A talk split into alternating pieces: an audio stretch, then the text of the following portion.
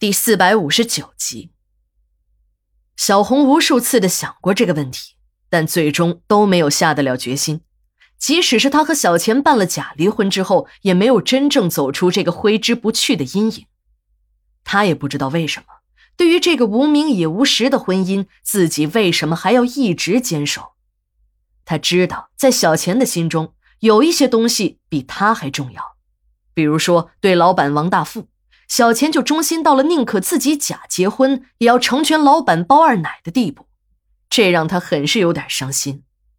原来小钱天天挂在嘴边高尚纯洁的精神恋爱，竟然这么不堪一击，只是老板的几句话便可以作为交易的代价。自从他和王大富有了那种事儿之后，小红仔细的想过了自己和小钱的这段婚姻，除了一纸结婚证能证明他们是夫妻外，再也找不出其他的什么了。现在，就连那只能证明他们的婚姻关系的结婚证，也早变成了离婚证。自己又还有什么好留恋的呢？这种相互伤害的感情，与其让他维系下去，还不如趁早结束。小红的心里也明白，如果不是自己和王大富有了那种关系，让他初次品尝了男女之间的奇妙之事，他也不会有这么大的决心。当然。这不是主要的原因，只是加速这种畸形婚姻关系死亡的一个催化剂而已。当小钱发现她怀孕问她时，应该说她压根也没有想要隐瞒小钱。她平静的点了点头，她没有坦诚的告诉小钱自己肚子里孩子的爹是谁，只是不想让小钱和王大富之间发生冲突。她知道，如果真的发生冲突，小钱一定不是王大富的对手。虽然他认为。这个男人和自己没有了任何关系，可毕竟在一起生活了那么多年，也有过真挚的感情。尽管是已经走到了尽头，可他还是不想让这个自己曾经爱过的男人因为这件事儿受到什么伤害。作为东山村党委的秘书，小红几乎是每天都能和王大富见面。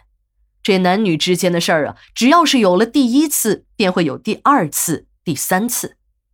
小红和王大富也不例外。只要是一有机会，这种办公室激情便会继续。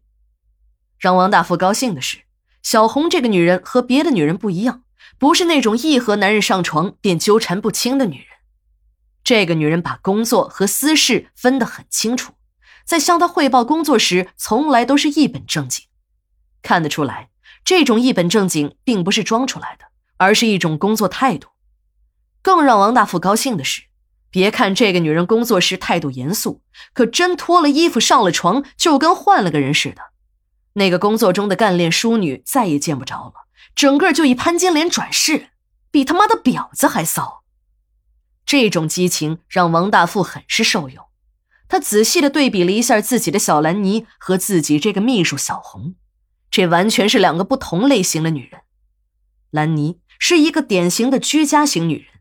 这种女人一般都很单纯，只要是给她一个家、一个生活的方向，哪怕是有些不尽如人意，她也会义无反顾地走下去。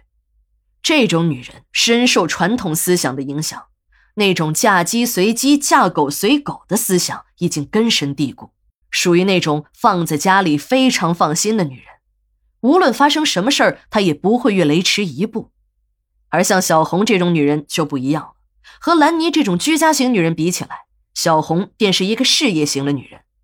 这种女人工作能力强，有一种巾帼不让须眉的气势。但这样的女人都有一个通病，那就是在工作和事业的光环环绕下，床上的角色不容易转换。由于在工作中强势惯了，他们会把这种强势带到生活中。一般情况下，这种强势都会带给男人们相当的反感。把女强人和居家女人的优点结合起来，集于一身的就是小红了。